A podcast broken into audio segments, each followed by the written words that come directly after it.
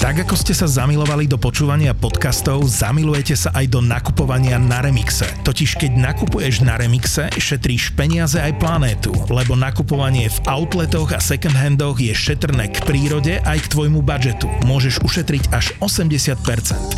Remix pridáva do ponuky každý deň pätnásť tisíc módnych vychytávok a s kódom zapo dvadsať dostaneš teraz zľavu dvadsať percent. dvadsať percent.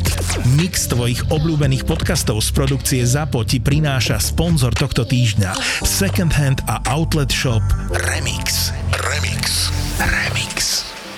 Stredajší deň, katastrofa, strašne veľa ľudí naraz prišlo, do, zobudili sa domovy dôchodcov, medzi inými, čo mne teda utkvilo v hlave najviac, osemdesiatročná pani. Údajne z plného zdravia ráno sa po obede o nejakej druhej, čo mi ju doviezli, už strašne dusila, ale že strašne. Oni ju doniesli v podstate ako plúcný edém kardiálny, čiže opuch plúc, zavodnené plúca pri zlyhávajúcom srdci, čo mi ale nesedelo, to býva nad ránom. A hlavne tá pani nemala opuchnuté nohy a nemala také typické prejavy srdcového zlyhávania. A ešte tam bolo také napísané, že oni šli aj na isku rovno, akože tak ich hlásilo Koska, krajské operačné stredisko.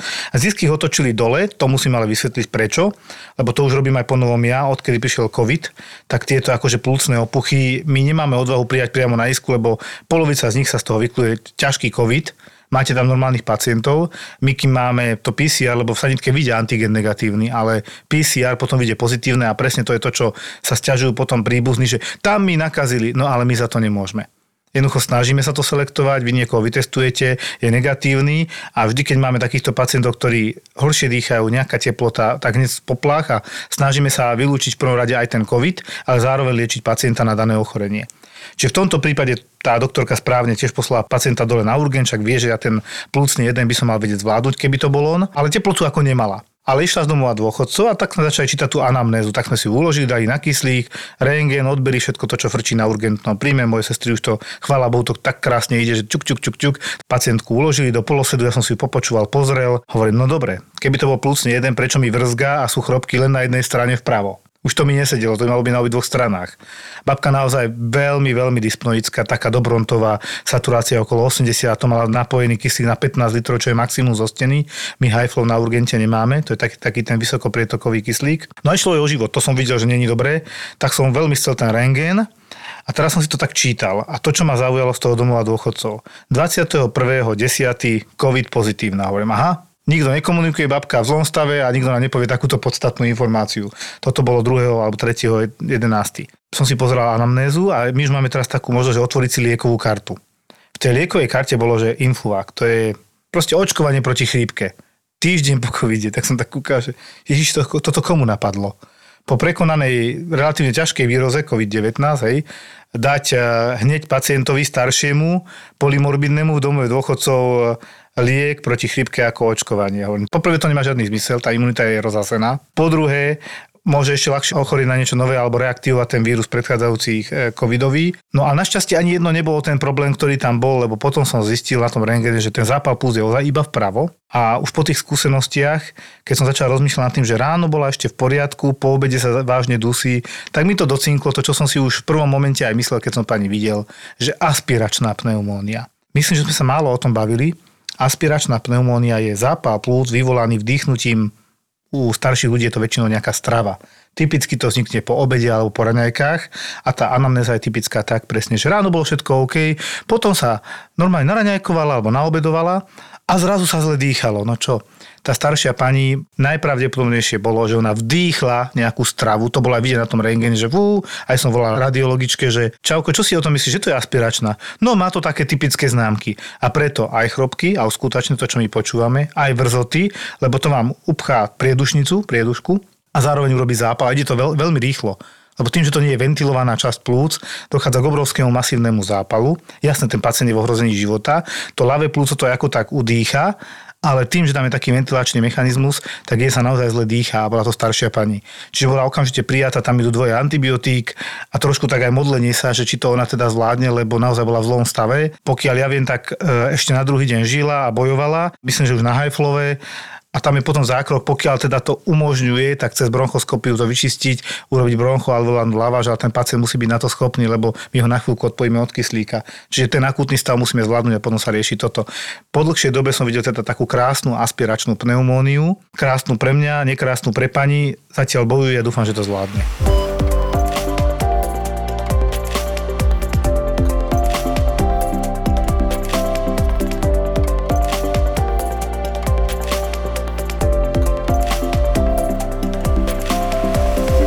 Myslím, že už sme tu mali doktora a teraz máme opäť z Excimeru, z očnej kliniky, pán doktor Siska, Vladimír. Ďakujem pekne za privítanie. My sme sa videli alebo počuli skôr veľmi často ešte na Antolskej, tam si pracoval. Áno, poznáme sa ešte z Antolskej, teda hlavne cez sedem poschodí, kde ja som bol na siedmom a ty si bol asi na minus jednotke väčšinou na centrálnom príjme a zo správ hlavne. Ale áno, myslím, že sme dosť veľa nočných služieb spolu strávili. To už teraz rozumiem, prečo sme to volali, že peklo. V podstate to bolo pod zemou, hej, minus jedna. Hej. A zároveň to bolo peklo niekedy tam pracovať, lebo toho bolo strašne veľa. Ako nezabudnem, fakt boli obdobia, keď aj desiatky pacientov sme posielali hore. Našťastie tam bola že jedna veta pre toho lekára na tom urgente, že čo máš vonku? Očné. Prosím o očné vyšetrenie, pacienta boli oko. Prosím o očné vyšetrenie, pacientovi niečo padlo do oka, hej. A už potom bol taký ten sprostý vtip, možno sa opakujem, ale sme hovorili, čo mu je, neviem, pichni mu do oka a pošli ho na očné.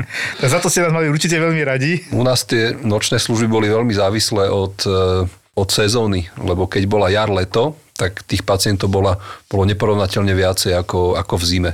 Tým, že to boli kadejakí, volali sme ich brúsiči. Jak došla jar, leto, tak všetci vyťahli brúsky, sekali, pílili a to boli presne to. Zrazu boli kvanta pacientov, tudzie telieska, zápaly, všetko. A ideálne zasa niekedy služby december, január, keď vonku bolo škaredo, tak, tak veľa naozaj bolo. Niekedy sme mali pár ľudí za nočnú, aj to sa mohlo stať. Aj? A potom v lete kľudne dvadsať tridsať ľudí. Takže Aha. my sme boli naozaj... A ešte v lete teda...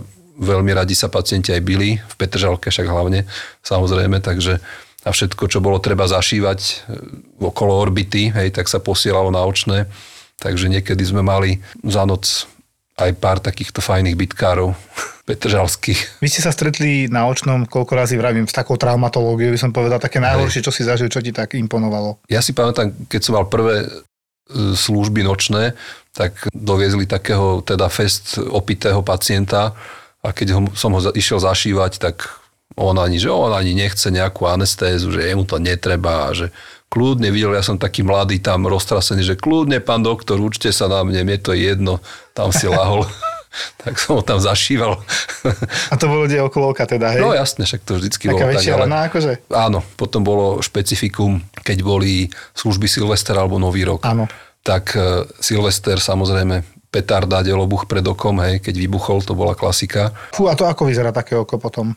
Tak závisí od intenzity výbuchu a blízkosti k oku. Môže byť, že vlastne je len, sú len poškodené tkaniva okolo oka, ale môže to byť devastačné zranenie, no, ktoré... Také, také najhoršie devastačné zranenie, to podľa teba, to, čo si ty zažil, ako vyzeralo? No jednoducho to oko je skolabovaný bulbus, to oko vlastne neexistuje, je úplne, jak sa povie, ľudovo vytečené, hej. Mali sme raz jedno takého pána, ktorý robil niekde v es bé eske, taký starší a prišiel s tým, že, že vraj bol na hríboch a zohol sa po hríba konárikom, si pichol do oka, ale očividne to bol nejaký granát, niečo také, nejaká vybušnina, lebo to oko v podstate už aj ne, neexistovalo. Ale on vehementne celý čas tvrdil, že teda len on bol na tých hríboch, takže to, asi to bolo niečo nekalé. Ja si to neviem predstaviť, to znamená, že viečko má, nemá, alebo no, viečko, to je, mihalnicu. Áno, po slovenské mihalnica, mihalnicu. Po české viečko. V princípe áno, väčšinou aj tá koža okolo je dotrhaná a to oko, pokiaľ je tam nejaká perforácia, ruptúra, tak to oko je na prvý pohľad také, také splastnuté, deformované, už keď to človek otvorí, hej, keď je to, keď je to vytečené. Lebo ja som tu taký aj jazykovedný ústav, perforácia, ruptúra, znamená roztrhnutie, uh, diera s prepáčením, hej. Áno. Čiže to takto zle vyzerá a keď to tá tie petardy búchali, tak tiež v podstate celé oko bolo fuč. Veľakrát tá petarda búchla s tým, že bola, povedzme, roztrhaná koža, okolo, okolia oka teda mohla tam byť nejaká erózia, rohovky, že nemuselo to vždycky zle dopadnúť, ale, mm. ale mohlo. No ale to boli teda pacienti tej prvej kategórie a potom boli špeciálni, ktorí, keď sa slúžilo na Nový rok, tak väčšinou bola, bol kľud od tej, teda jak začala služba od tej siedmej a okolo dvanástej sa začali trúsiť takí pacienti, ktorí boli tak opití, že vlastne oni si urobili ten úraz a oni prišli až, až keď sa zobudili teda na Nový rok okolo obedu. Čiže prvého prvý, ale o, áno, na obed. Áno, prvého prvý, takže lebo to boli takí, že, ktorí si prihodili teda ten úraz už, už v noci, ale potom okolo obedu, po obede sa začali trúsiť a mal som takého pacienta, k tomu, ktorému takto polka líca teda mal oddrapené a som sa ho pýtal, že či mu to nevadilo teda, že tak spal, lebo však to muselo byť krv, jak z prasaťa v tej posteli. A že nie, že to, on to si tak pospal, že trošku krvičky tam bolo a došiel asi o štvrtej po obede, došiel, že niečo teda by s tým bolo treba robiť. Takže to bola taká špeciálna fajta pacientov. Áno, oni viac, oni viac znesú aj tej bolesti. Aj jasne, že on bol v takej anestéze, že alkoholové anestéze, že myslím, ale že... Ale ešte ti nikto nedonesol oko v dlani, hej? Takéto to... si nemá, hej? Ale veľa ľudí si myslia aj teda pri všetkých operáciách, že pán doktora, vy mi to oko teda vyberete, tam to spravíte a dáte ho naspäť, hej? Tak hovorím, že áno, vybrať ho vieme, aj spraviť, len už ho naspäť nedáme potom, no. To je problém, že? No, nebude to fungovať, no. No a ty sa teraz venuješ v excimerii trošku iným záležitostiam, nie akutným úrazom by som povedal. Čo všetko tam robíte? No my sa špecializujeme na excimerové operácie očí, čo sú v podstate operácie odstraňovania dioptrií laserom, tým excimerovým laserom.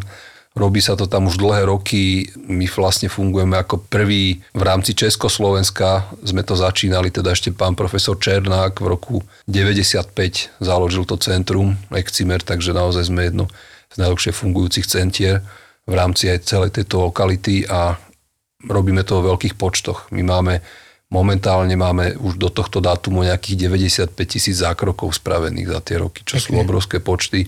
My robíme ročne okolo štyri až päť tisíc očí, operácií, čo je viac ako všetky tie ostatné centra excimerové na Slovensku dohromady. Lebo my toho Rozumiem. Robíme naozaj veľa a máme s tým, myslím, že aj dosť dobré skúsenosti. No, ty si tam primár aj taký hlavný ťahuň, keď to tak poviem. Ty osobne máš, ako si na tom s číslami? Mm, ťažko to povedať, ale za, za tie roky, čo som tam, tak myslím, že pár desiatok tisíc už som stihol spraviť. Takže to my to tam robíme naozaj. A to je krát dva, alebo krát jeden? To už počítam ako oči, hej, ale my, keď máme dobrý deň, tak my vieme spraviť päťdesiat očí za deň, keď, keď máme veľa. Hej, dneska sme mali napríklad koľko? Asi štyridsať operácií sme mali. Koľko trvá taká jedna laserová korekcia v podstate draku? Plus, minus, to jedno oko trvá možno päť minút, ten laser ide rádovo v sekundách alebo v desiatkách sekúnd, ale samozrejme ty toho pacienta musíš vyšetriť, to trvá pár hodín, hej, kým ho komplet vyšetríš, kým sa pripraví na tú operáciu, takže ten pacient je tam vlastne polku dňa iste. Takže ono to Dobre. Nejde. Takže príde, urobíš a ide hneď preč. Dobre, a to vyšetruje. Jeden lekár vyšetruje, druhý laseruje, hej, a tak ďalej. Máme už takú dosť dobrú organizáciu práce, že sú pacienti, ktorí prídu len na vyšetrenie a iný deň sú operovaní, alebo sú takí, ktorí prídu na vyšetrenie z operáciu v jeden deň. Pacient sa vyšetrí, my potom okolo obedu začíname operovať, my máme dve operačné sály, kde vlastne väčšinou ideme potom simultáne na dvoch sálach a celý tým vlastne je taký zohraný, lebo okrem toho ti chodia samozrejme pacienti na, na kontroly po týždni, po troch mesiacoch alebo Jasne. Rôzny iný, takže ten flow tých pacientov je tam veľký, hej, ktorý, čo sa Vy tam si voláte potom na kontroly normálne pacientov? Áno, áno, štandardne si voláme deň po operácii, týždeň a tri mesiace po operácii. Ja počúvam niekedy ľudí takto, že sa až tak boj, niektorí boja, vieš, pozerajú hlúpe filmy a tak, že tam sú, to je nebezpečné, čo keď príjem oko a tak, ale ja tiež viem zase z druhej strany od vás a ty mi to asi potvrdíš, že riziko nejakej chyby je strašne nízke. Jasné, ako však v medicíne vždycky komplikácia môže byť nejaká, ale tým, že tieto zákroky nie sú vnútroočné zákroky, tak to riziko aj, alebo rozsah tých komplikácií, aj keď ním dojde relatívne malý, hej, takže naozaj nejaký, nejaká infekcia, zápal, to je dosť výnimočné, nejaké zákaly, jazvy v, v rámci hojenia tej rohovky môže sa stať, ale dá sa to väčšinou zvládnuť veľmi, veľmi elegantne. No to len chcem ubezpečiť tých ľudí, že sa nemusia báť, Hej. že sú to veľmi raritné veci Áno. a tie čísla hovoria sami za seba. Presne tak. Neboli by sme schopní robiť také objemy ľudí, také dlhé roky bez toho, keby sme v tom neboli dobrí, keby jednoducho mal človek každého x-toho pacienta komplikáciu, tak to by som si nemal predstaviť, že by to Jasne, fungovalo. To, to je ako keby chirurg ten, ten istý má stále zápaly v ranách a tak ďalej, tak asi niečo nie je v poriadku. Na druhej strane je tam iný chirurg, ktorý to nemá takéto komplikácie, presne tak niečo tak, tu nehrá. Presne tak, lebo samozrejme jedna vec je mať nejakú technológiu dobrú, ale druhá vec je, musíš vedieť, koho môžeš spraviť, čo spraviť, takže o tom sú tie skúsenosti. Dobre, okrem zrakových, čo ešte robíte? Keratokonus som tam čítal? Áno, robíme napríklad aj, aj keratokonus. Počkaj, vysvetlíme, čo to je, lebo... Hej, keratokonus je ochorenie, kde sa abnormálne stenčuje a vyklenuje rohovka. To je teda tá predná časť oka, ktorú my operujeme tým laserom. A pri tom keratokone tá rohovka vyzerá veľmi zjednodušene, ako keby tam bol taký e, vypuklý klobúčik v určitej časti tej rohovky. Uh-huh. To je kontraindikované na tieto zákroky excimerové, lebo princíp týchto zákrokov excimerových je, že my vlastne zbrusujeme z tej rohovky. Či viac dioptrií bereme, tým viac musíme zbrúsiť z tej rohovky. My nemôžeme ísť pod určitú hrúbku rohovky, tá tam musí ostať. Jasne. Aby to bolo bezpečné, aby to bolo pružné, aby to bolo pevné. Pri tom keratokone, keď je to už na začiatku v určitom mieste tenké alebo tenšie, tak je to nebezpečné. Takže v princípe je to kontraindikácia sústavy, keď sa niečo s tým dá robiť, keď nie. Preto ten keratokonus, sú na to rôzne možnosti liečby tiež. Je to ochorenie, ktoré nie vždy sa ho dá úplne zbaviť. Je veľa možností, ako dneska to niečo riešiť, takže robíme aj to. Okrem toho robíme aj šedý zákal, vlastne operácie šošoviek, katarakty a v podstate máme do takéto široké portfólio, ale hlavne to gro, aspoň zatiaľ, hlavne tie dlhé roky robíme tie excimery. Naozaj tomu sa venujeme dlhoročne a, a tak naplno. Spomnú si katarakty, oni sa vybavujú hneď dve veci, ktoré za krátky čas mi poslali teraz do Černého u nás, čo máme tam jednodňovku. To je také najčastejšia asi aj operácia u staršieho človeka, katarakta, čiže šedý zákal, starecký. No a tam sa stane, a ja som zvedavý, ako to riešite vy, že operujú neviem čo a potom namerajú vysoký tlak. Ježišmaria, Ježišmaria, choďte na urgent, hej. dvesto mm-hmm. na sto poliečíme a zistíme potom, že ten nešťastný starší pacient neužil ranné lieky, lebo však išiel na operáciu, strašne bol vystrašený, uh, potom po zákroku prišlo zle a šup ho na urgent. Ako to riešite vy? Keď sú takýto komplikovaní pacienti. Že sa niečo stane, lebo však starší človek je rizikovejší, jasné? Hej, samozrejme však mal by mať nejaké interné predoperačné, byť nejaký nastavený, kompenzovaný. Momentálne to operujeme v takých priestoroch, kde sú aj iné operačné sály a kde v podstate je aj anestéza, takýto nejakí lekári, ktorí by to vedeli vedeli riešiť. Vedeli si manažovať sami toho pacienta. Hej, hej, áno. To je áno. Pekné, to sa mi hrozne páči. Uh, druhá vec, treba povedať, že v posledných rokoch, hlavne v tom súkromnom, sa tá veková skupina tých ľudí, ktorým sa operujú šošovky, znížila. Hej? Lebo niekedy aj my, keď sme teda na Antolskej robili tie šedé zákaly, to boli naozaj starí ľudia, ktorí už mali tie šošovky skalené.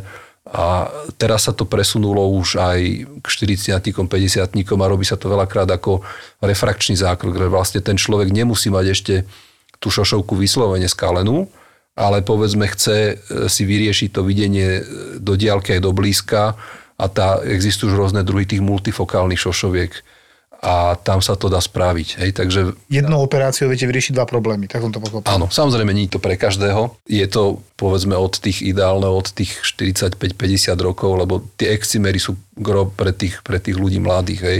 Od tých, povedzme, osemnásť dvadsať do tých štyridsať rokov je ten excimer ideálny uh-huh. vo väčšine prípadov. A potom e, veľká skupina ľudí sú hodní aj na tie šošovky, na tie implantácie šošoviek, kde sú tie multifokálne, kde sa dá riešiť aj diaľka blízko, takže naozaj sa vo veľkej miere dnes operuje v tej súkromnej sfére už takýto relatívne ľudia stredného veku.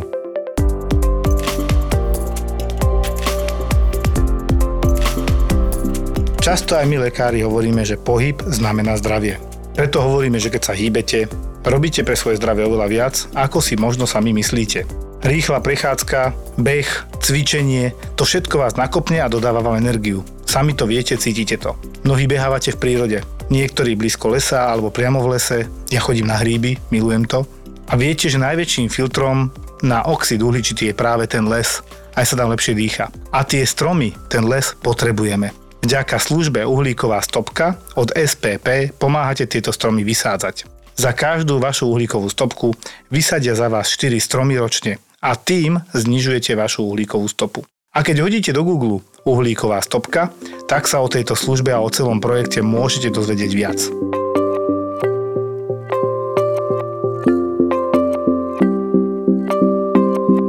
aké tam máte vlastne limity v tej laserovej operácii?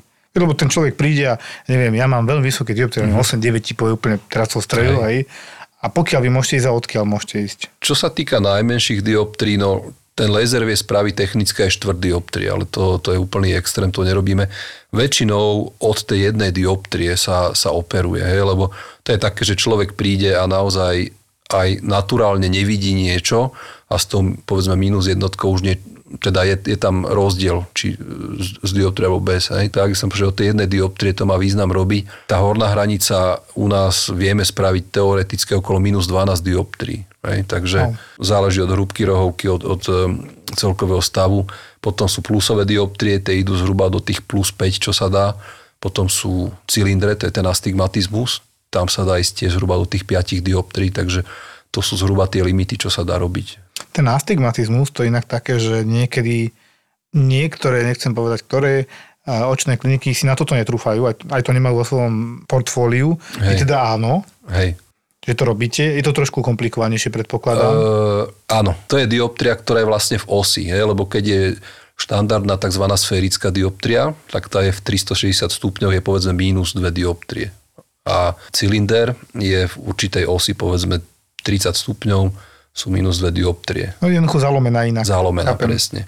A... Preto predstavujem, ako keď máš diamant viacero takých tak. hrán a nie je to proste gulaté, ako by sme to chceli. Áno, ale v určitom, určitej osi je zalomený viac, v určitej menej. Hej, takže to je presne tak, zhruba sa dá povedať o tej rohovke. Prvá vec je dobre to vymerať, teda, že čo konkrétne chceme robiť a presne tú os, lebo to tiež není ľahké, presne vedieť sa trafiť.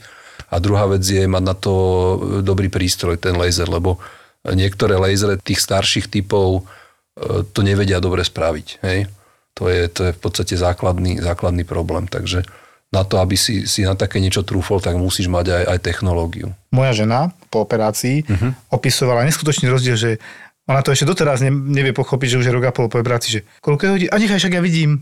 Hej. Lebo nebola zvyknutá bez okuliary sa kúkať na hodinky digitálne napríklad. Že či si mal nejaký taký zážitok, že ten človek si pomaly odplaču, ďakoval, niečo také? Áno, ako sú, sú takí a však to je podľa mňa aj na tej našej práci, to máš aj ty, ako také zadozučnenie, keď ten pacient ti v nejakom bode príde povedať, že super, pán doktor, pomohli ste mi. A u nás najšťastnejší pacienti sú myopi, teda vysokí mínuskári. Krátkozraky, hej? Krátkozraky, ktorých pre nich je to obrovský rozdiel. Keď má niekto mínus osem dioptrií, on je slepý jak patrón, bez okuliarov, bez šošoviek. Ano. A teraz zrazu, už v momente, ako ho zoperujeme na tom operačnom stolom, sa posadí a on zrazu vidí, to je hneď. Ja mu mm-hmm. poviem, pozrite sa tam, koľko je hodín, on sa pozrie a nechápe. Niektorí sa tam rozplačú na operačnom stole, že Ježišmária, úplne sú z toho hotoví. Jasné. Takže to sú niekedy tak šťastní pacienti, že oni, oni chodia od prvého dňa, rozprávajú všetkým, že Ježišmária, to je úplne super, perfektné.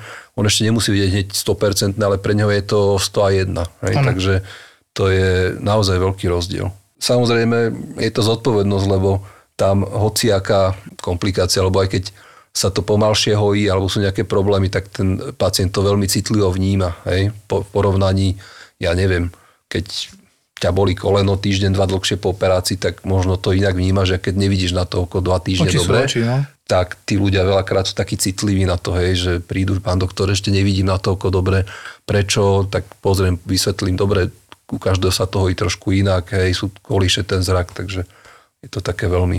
No ja si pamätám, moju ženu tam mala normálne kvapiek niekoľko, hej, a ja som ich tak, lebo ona také zle videla, ju to štípalo, neviem čo, tak som dal niečo od bolesti, uložili do postele a nastavil som jej tie kvapky. Prvé, čo máš po ruke vľavo, to sú tie, čo si máš dať o hodinu. Potom o dve hodiny, ja ti za každým zakričím, tie ďalšie a tretie o tri hodiny. A presne som jej to vysvetlil, no.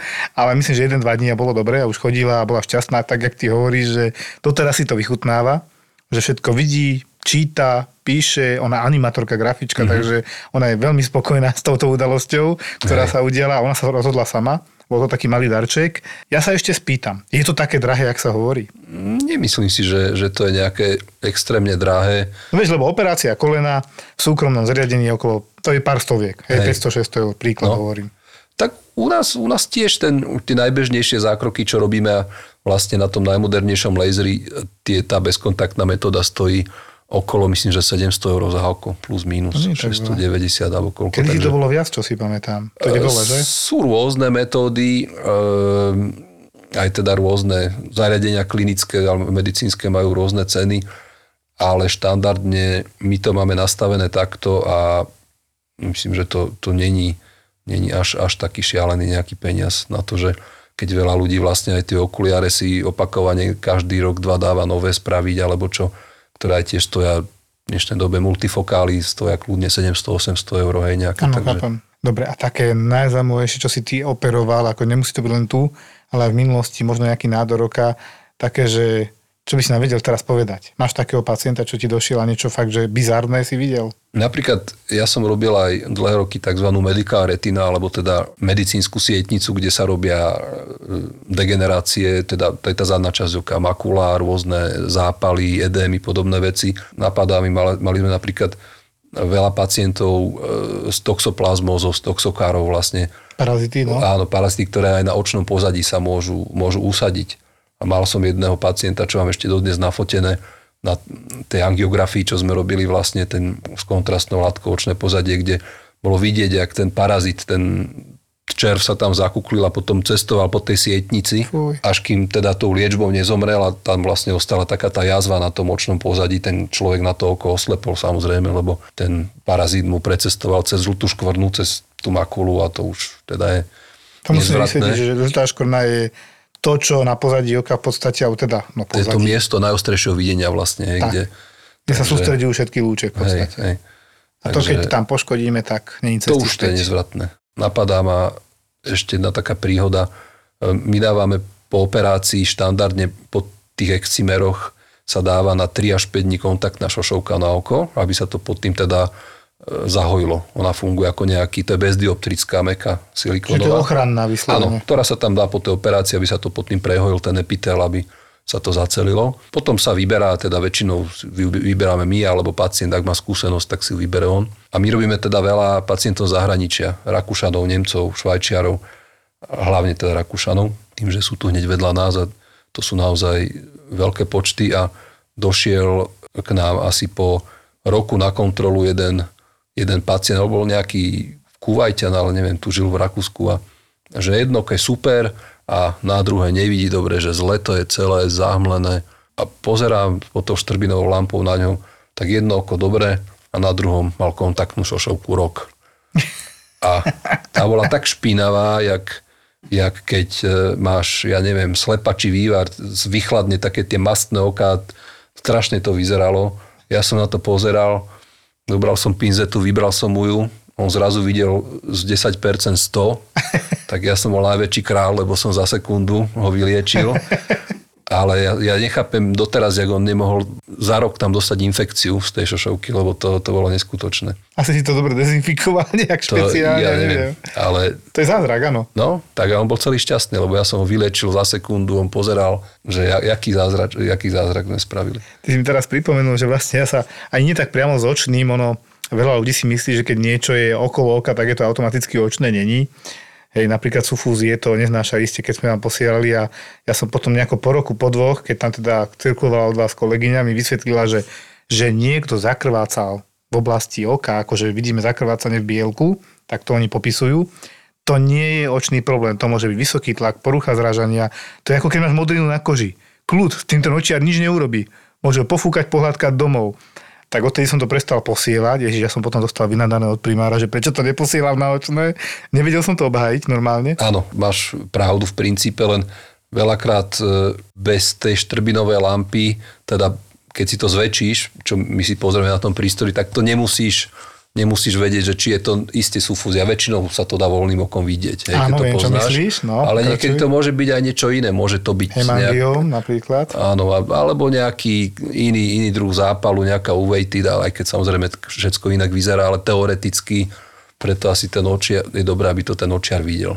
Hej. Čiže mali sme to posielať, či nie? Lebo podľa mňa to nie je akutné, hej? Nie je to akutné, ale svedčí to o tom, že pokiaľ ten pacient má opakovane tie sufúzie, tak má nejaký problém, hej? Väčšinou je to vysoký tlak, alebo presne zrážanlivosť. U starších alebo... ľudí to väčšinou bývalo. Áno, u starších no. ľudí, no, presne. Lebo akože písali sme tam potom kontrola očným lekárom podľa potreby, takto sme to hej. zatvárali. Ale v tej chvíli, akože teraz nechcem na, na teba, ale my tí ľudia zhovoria, na čo im to tam posielam? Oni tam ni- skoro nikdy nič nemajú. Hej. S výnimkou jedného môjho známeho, ktorému sme našli hemangióm, ale ten mal aj problémy s videním, hej? Mm-hmm. On ten hemangium mal uložený tesne blízko žlutej škvrny, o ktorej sme sa bavili, a tam s ňou potom pichali do oka injekcie. Áno, a Vastín sa... myslím, že to bol. Mm-hmm. A to je proste v podstate protinádorová liečba. Hemangium je nezubný cievny nádor. A my sme to teda vysvetlili ľuďom. Takéto červené, čo máte aj niekedy na koži, môže to byť v pečení hoci kde na tele. A jediný problém je, keď to je zle umiestnené, ako v tomto prípade v oku. Ja si pamätám, že mu pichali také injekcie do oka, on to popisoval tak, tak vylákano, hej, že predstav si, že ti pichli injekciu do oka. Úplne bez problémov. Tam ti to potom vstrekli, on sa to stiahlo, ako nepodarilo sa ho úplne vyliečiť, lebo tam sú aj také ďalšie veci, ktoré to, na to vplývajú, fajčenie, alkohol a tak ďalej, životný štýl, a aj tak nie je isté, že sa to úplne stiahne, ale cieľom je stiahnuť na čo najmenšiu plochu, aby nezavadzal na tej žltej škvrne tam, kde zavadza. Hej. No tá liečba teda zadného segmentu oka asi pätnásť rokov dozadu sa, sa začali vo veľkom používať tieto intraviterálne injekcie, e, ktoré sa používajú na liečbu degenerácie makuly, hlavne teda tú makulárnu degeneráciu, na rôzne opuchy, sietnice, presne ako ty hovoríš, nejaký hemangium. A to sú rôzne látky, buď sú tie protirastové faktory ako avastin a rôzne iné, alebo kortikoidy sa pichajú, hej, ktoré v princípe robia to, že tam stiahnu nejak ten opuch, alebo teda ano. nejak zastavia tú aktivitu. A sú pacienti, ktorí naozaj, hlavne pri tých degeneráciách makuly, to e, dostávajú opakovanie tých injekcie. Niekedy sa píchali v mesačných, teraz sa aj v dvojmesačných, v dlhších intervaloch môžu píchať. Ja som to dlhé roky robil na Antolskej, túto V P D M, teda aj tieto injekcie. Ja som mal sám pacientov, ktorým som pichol za tie roky povedzme dvadsaťpäť injekcií. Hej, pomáhalo to? Do toho oka. Áno, ako tá degenerácia sama o sebe sa nedá vyliečiť, ale ona sa dá ako keby držať v nejakej úrovni. Hej, a teraz ten pacient, ktorý bez tej liečby bol dávno slepý, tak kľudne mohol štyri, päť, šesť rokov mať videnie relatívne nejaké dobre, že vedel fungovať. Hej, takže... to bol ten princíp. A teraz ma ešte napadlo to, čo si pamätám, že čo bolo, že urgentné, že akutné stavy v oftalmológii, ja nemyslím tým úrazy, tak to boli v podstate porážka oka, keď to tak poviem. Áno. To viem, že ste že okamžite hore, akože pozrieť a tak ďalej, aj cé téčka sa tam robili s kontrastom, a potom bolo ešte, a to bolo ešte horšie, že tam beží strašne rýchlo čas, odlúpenie sietnice. Odlúpenie sietnice, tam áno. Koľko máme času? No tak malo by sa to rádovo v hodinách operovať, hej. Čiže tak ako pri neurologických záležitostiach. Áno, áno. Do pár hodín. Áno, ideálne, no. ideálne. Teda, ja si, a ja si to dobre pamätám tak, že prestal som vidieť na toto oko. S týmto prídu. Áno, tá sietnica väčšinou e, sa teda začne odlučovať niekde na periférii, robí sa nejaká dierka, trhlina, a postupuje to smerom do centra. E, je veľa druhov tých tých emócií, tých odlúčení. Niektoré môžu tam byť aj dni alebo týždne, kým si to človek všimne z tej periférie, kým to postúpi, že kým príde, povedzme, hej, k tomu, tomu doktorovi, on povie, že no ja už dva týždne vidím trošku taký nejakú oponu z boku, ale neboli ho to, on to nerieši. Hej, ale naozaj, alebo môže byť tá emócia taká, že za jeden, dva dní zrazu to má cestu makulu, ako náhle už sa to dostane do tej oblasti centrálnej, tej makuly, tej žltej škvrny, tak on to výrazne vníma, vtedy už to naozaj treba riešiť čím skorej, lebo keď tá sietnica nemá výživu, ona sa musí priložiť k tým ostatným vrstvám, hej, k tej choroidei, čo je pod ňou, aby k tej cievnatke teda, aby mala výživu, lebo pokiaľ je tá sietnica bez výživy, tak odumre a už nefunguje jednoducho. To trošku povieme ľuďom ľahkú anatómiu, tak jak sme na začiatku začali, že nie sú viečka, ale myhalnice je to, čím žmurkáte a zatvárate ano. Oko, riasy sú riasy. Áno. No a teraz, keď sa bavíme o tom, čo ty hovoríš, tak jednoducho oko, tak to, čo vidíme, to, to, tie cievy, to, to je cievnatka, to, čo si povedal, ale v princípe je oko zásobované tzv. Difúziou, tak jak chrupavka. Čiže tie látky tam prenikajú tak, že sa to jedno, jedno od druhého opiera, tie vrstvy oka. A keby sa to nedialo, to, čo sa odlúpi sietnica, tak je prúser, lebo sietnica je nervová štruktúra, ktorá keď nebude sa dotýkať tej cievnatky, tak je koniec, nie? Áno, ako v tej Neuvidíš zadnej už. Časti oka máš, máš skléru, máš choroideu, teda cievnatku, ktorá je výrazne prekrvená, a na nej je potom vlastne sietnica ešte. Čiže vy máte, viete to zachrániť, keď prídu včas. Áno, áno. Takže prosím vás, keď prestanete náhle vidieť na jedno oko, hneď utekať k očnému. To je akutný stav, áno. Ktorý môžete piť aj o druhej ráno, hej? Áno. Potom je druhá vec, že veľakrát chodili pacienti, hlavne to boli mladší ľudia, že doviezla ho sanitka, že prestal som vidieť na obidve oči, a väčšinou to bolo, že má nízky tlak, sa postavil, zatmelo sa mu pred očami, hej? Chápem, chápem. A doviezli ho, že a čo, už vidíte? Áno, už, už je dobre, už mi prešlo, hej? Takže to samozrejme je, je obehový problém. to není problém priamo očný. Vždycky hovorím, že keď to je jedna strana, je horšie, keď obe naraz, pretože tie obe naraz väčšinou znamená nejaký celkový iný Áno. problém. My sme mali tiež pacienta, kde ho donesli ako hypertenziu. On má vysoký tlak. A po hlbokej anamnéze, fakt som sa ho vypytoval, nedával mi to zmysel, že sto osemdesiat na sto, ešte včera on si meral tlak, lebo on postivo cvičil, trénoval, chodil, žil, šesťdesiatročný slušný pán a tak som sa veľa vypytoval. A už som tak ako do, došiel s otázkami, že fakt nič na ňom nevidím neurologicky, dobre, ideme znižovať tlak. On sa tak zastavil, ako sme išli na tú izbu a hovorím, pán doktor, toľko ste sa vypytovali, tak jednu vec, jedinú takú drobnosť, no tuto na tej ľavej strane, keď sa pozriem, tak tá periféria tých dvadsaťpäť percent nevidím. A ja, cink, neurolog. Mm-hmm. A on si mal normálne takú drobnú porážku v mozočku, mm-hmm. kde bolo teda aj centrum pre zrak. A myslím, že to zasahovalo aj časť záhlavného ľaloka mozgu. A jemu sa iba minimálne točila hlava, ale mal tam normálne ischémiu, teda nedokrvenie. A chvála Bohu, že prišiel, lebo sa hneď zasiahlo a on potom bez problémov, tá periféria mu neostala navždy vypadnutá, sa to vyliečilo. Hej. Uh-huh. Čiže to je tiež zase, ale jednu stranu. Ako áno, to je neurologický vlastne. Áno. A to bola porážka, normálna ischémia. No. Nebola to cieva do oka, ale cieva vzadu v povodí áno. zadného a záhlavného ľaloka. Áno, teda. To by sa na perimetri ukázalo, keby sa vtedy mu spravil perimeter, tak presne sa ukáže vlastne, že to... No to už je neskoro, kým by sme sa dostali. Áno, k samozrejme, však to je... Tam treba riešiť to teda akútne. A ešte máme nejaký akutný stav očného, ktorý by som zabudol? Potom samozrejme úrazy rôzneho ano. Typu. Hej, takže... A nejaké veľké zápaly. Čiže neliečený zápal oka, no jačmeň, e, potom je ten chalazeón. To je jačmeň a chalazeón, je to isté. No jedno je tvrdé, druhé mäkké, nie? Existuje chalazeón a hordeolum. To hordeolum je viac na margu, to, je, to sú rôzne typy tých žliaz, ktoré, ktoré sa zapalujú, mhm. ale v princípe je to podobné. Hej. Je to stafilokok obidve väčšinou, že? Najčastejšie? Po väčšine, áno. No. Hej. A moja ženúška si tým prešla, nechala si to zaistiť do extrému ako dieťa.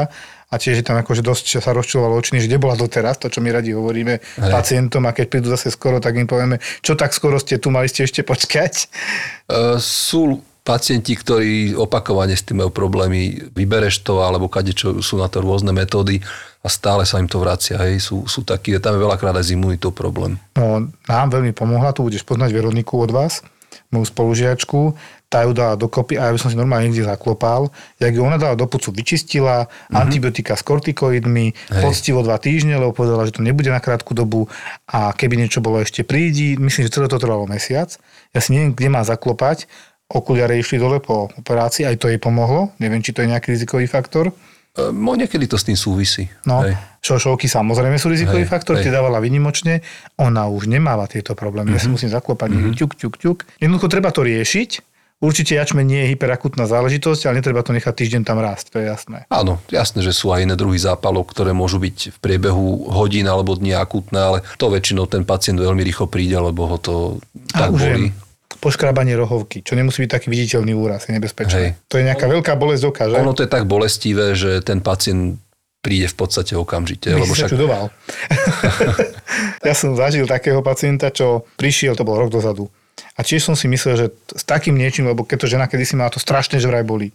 Došiel presne taký trošku kázusák, s tým, že už to oko, to bol syndrom červeného oka, normálne mm-hmm. som videl, že oko je zapálené, že on už to má niekoľko dní a že teda, či nemáme očné, no my v Galante nemáme očnú pohotovosť, ale potom som, mi tam aj volal doktor z očného naspäť, že dobre, že sme ho poslali, že mal veľmi poškodenú rohovku z nejakého poškriabania a nevedeli mm-hmm. z čoho, však bez ďak, hej, ale že bol to el té té, čo sa tam môže stať? No tak tam môže dosť až k perforácii rohovky. Hej, lebo, to pretrhne? Áno, prederaví sa tá rohovka, hej, lebo keď je tam nejaký infekt, eh, aj keď je tam cudzie teleso, ktoré tam veľakrát ostane, aj ti tam niečo padne, pri brúsení, sekaní, alebo čo. Nehaž tak. A to teleso teraz tam vyvolá zápal, he. Vyvolá tú infekciu a pomaly ono sa môže úplne až tak zažierať do tej rohovky a keď sa to naozaj nerieši rádovo v dňoch, tak naozaj tam môže vzniknúť až taký vred, taký ulkus. A to už je nevratné asi potom, tá diera. No už keď sú veľké zápaly, tak áno, to už je problém. He. A naozaj v extrémnom prípade môže až, až k perforácii tej rohovky. Čiže tiež prísť, nemusí to byť do hodiny? Ale, no, ale to... hovorím, väčšina ľudí príde veľmi rýchlo, lebo aj, aj maličká, aj milimetrový defekt v rohovke bolí extrémne, lebo rohovka je na plochu najviac inervovaná um, časť tela vlastne. Mm-hmm. Hej, takže to je naozaj extrémne bolestivé. To je asi zo strany tela aj celkom rozumné, aby sme o tie oči áno, neprišli. Áno. Tam zasa, keď prídu tí pacienti, tak aj v tých službách veľakrát kvapneme im anestetikum a za sekundu sme boli najväčší páni, lebo ich to prestalo boleť.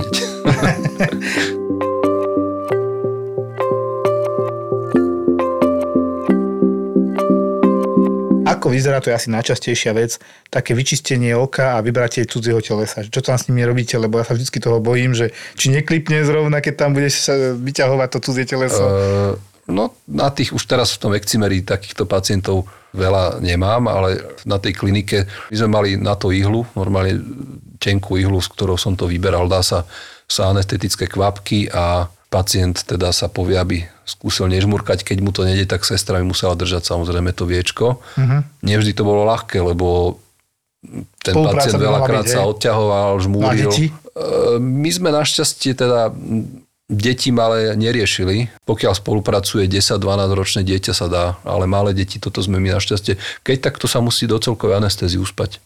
Rozumiem. Vlastne to detské očné je také, že naozaj veľa zákrokov alebo aj vyšetrení, ktoré sa normálne robia rýchlo v lokále u dospelých, tak tie malé deti sa musia uspať, aby sa to spravilo. A vlastne ty, keď to znecitlivieš, tak je ľahšie než murkať, tak to chápem. Áno, len ten človek jasne, že sa bojí, hej, lebo no, je, je to nepríjemné. Ale to sa robilo ako na bežiacom páse, však z toho centrálneho príjmu, keď hovorím, tí brusiči tam na jar došli, tak to išlo jeden za druhým. Vladko, existuje aj v očnom lekárstve nejaká transplantácia? Áno, existuje transplantácia rohovky, tých druhov je viacej, ale taká tá najhlavnejšia sa volá perforačná keratoplastika, keď vlastne sa vyreže časť tej chorej časti rohovky od pacienta a e, našie sa tam e, implantuje teda štep z rohovky od darcu, teda od človeka, ktorý, ktorý zomrel. Hej? Ano. Má to veľmi dobré výsledky. Tým, že rohovka je bezcievné tkanivo, tak e, sa to zvykne prijať veľmi dobre. Samozrejme, tam môžu byť rôzne dlhodobé nejaké komplikácie, ale, ale v princípe to funguje, funguje dobre.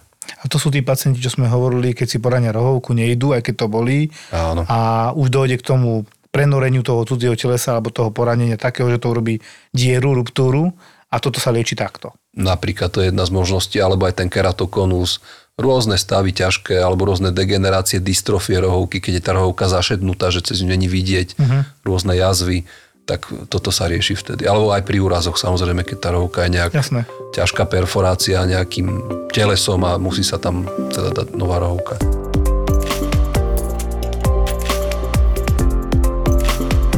Máme niečo pro futuro, čo nás tak čaká, čo ty čítaš, sleduješ z očného lekárstva? Ako je to dopredu, keď povedzme dvadsať rokov dozadu alebo dvadsaťpäť rokov dozadu sa vlastne riešil len predný segment oka, ešte sa vôbec nešlo na sietnicu. Nerobili sa tieto operácie e, amócií, odlúčenia sietnice a všetky tieto inekcie, čo sme spomínali, to sa ne, neriešilo. Tak e, jasné, že dnes je to bežná vec. Asi budúcnosť je naozaj e, nejaké mikročipy, ktoré sa budú implantovať do oblasti tej žltej škvrny a naozaj však už aj dneska hej, sú nejaké, že pacientovi s poškodením toho zadného segmentu, tej žltej škvrny sa dá mikročip, ktorý mu nejak funguje spoluprácu, nejaké nervové impulzy vysiela do mozgu a pre, premienia vlastne tie svetelné vlny na, nejaký, na nejaké impulzy a ten mozog si to vyhodnotí, že niečo vidí. Hej. Tak ja myslím, že naozaj to je asi hudba budúcnosti, možno desať pätnásť rokov, že sa to možno začne niekde používať, že tí ľudia v rámci tejto technológie možno naozaj začnú niečo vidieť, že to podľa mňa je, je cesta, ktorá sa aj rieši, ktorá samozrejme ešte není v bežnej klinike, ale myslím, že to je vec, ktorá asi bude do budúcnosti. Začali sme vo veľkom štýle. Kuriéri a kuchári vypredali Košice. Baby, hit me one more time. A jesenná Zapo Tour pokračuje. Je tu ďalšia double liveka zo série Zapo naživo. Tentoraz to bude futbalový vár, čiže Julo a Muťo naživo a po nich Boris a Brambor. Tešiť sa môžete na špeciálnych hostí a viac ako dve hodiny zábavy. V nedeľu jedenásteho decembra o siedmej večer na Pontóne v Bratislave. Vstupenky sú už v predaji na zapotur bodka es ká. Sme zábava v podcastoch, sme zábava na Instagrame, sme zábava na TikToku. Zapo na TikToku je Zapo Official.